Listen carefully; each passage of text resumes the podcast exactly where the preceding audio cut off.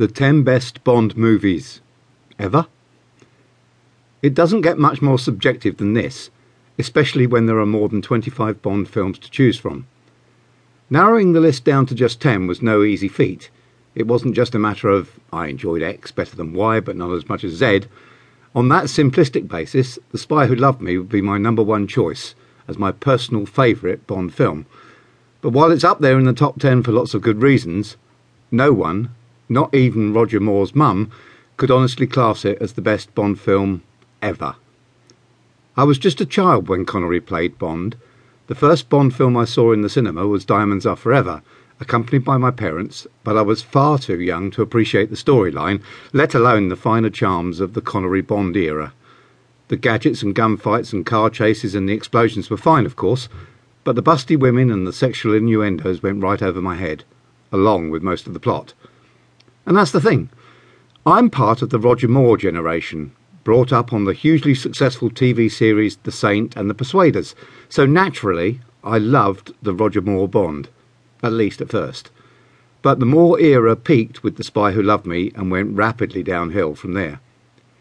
As one of Roger Moore's biggest fans, it pains me to say it, but many of the Roger Moore Bond films are among the worst of the series ever made. Moonraker, The Man with the Golden Gun, Octopussy, and as for A View to a Kill, let's not even go there. But still, Roger Moore is my favourite Bond, and two Roger Moore Bond films make the top ten of the best ever list. Which begs the question what does it take to be a best ever Bond movie? Quite a lot is the answer. Obviously, overall entertainment value ranks high, but so does the choice of cast, the theme song and who sang it, the special effects for their time and overall, the gadgets, the script, the exotic locations, and of course the villains. Then there's the political, social, and technological context of the films. The Bond films are snapshots of their era, a celluloid time capsule reflecting the social mores of the day. Could we even conceive of M being a woman in the Connery era? Would Bond blackmailing a woman for sex pass muster in the Daniel Craig era? And many of the old Bond standbys for political villainy are gone. The Berlin Wall, anybody? As for the technological marvels of Q Branch and the ubiquitous Bond gadgets, some of those tend to look pretty lame even 10 years down the road, let alone 50. And then there's the behind the scenes shenanigans that make each film what it is. Everything from the legal wrangle over who actually wrote Thunderball to the big fallout between producers Cubby Broccoli and Harry Saltzman to. So, fair warning.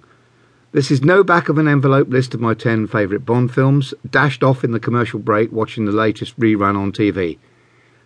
And of course, my 10 best Bond films ever will almost certainly not be the ones you would have chosen. But that's okay.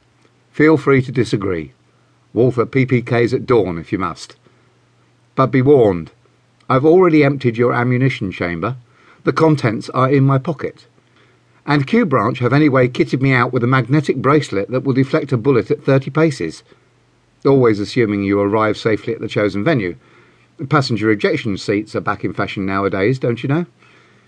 Or maybe you prefer to discuss the matter over drinks at my gentleman's club in Soho. Mine's a vodka martini, shaken not stirred. The name's Williams. Mark Williams. And this is Thunderball. Number 10 on my list of the 10 best Bond movies ever.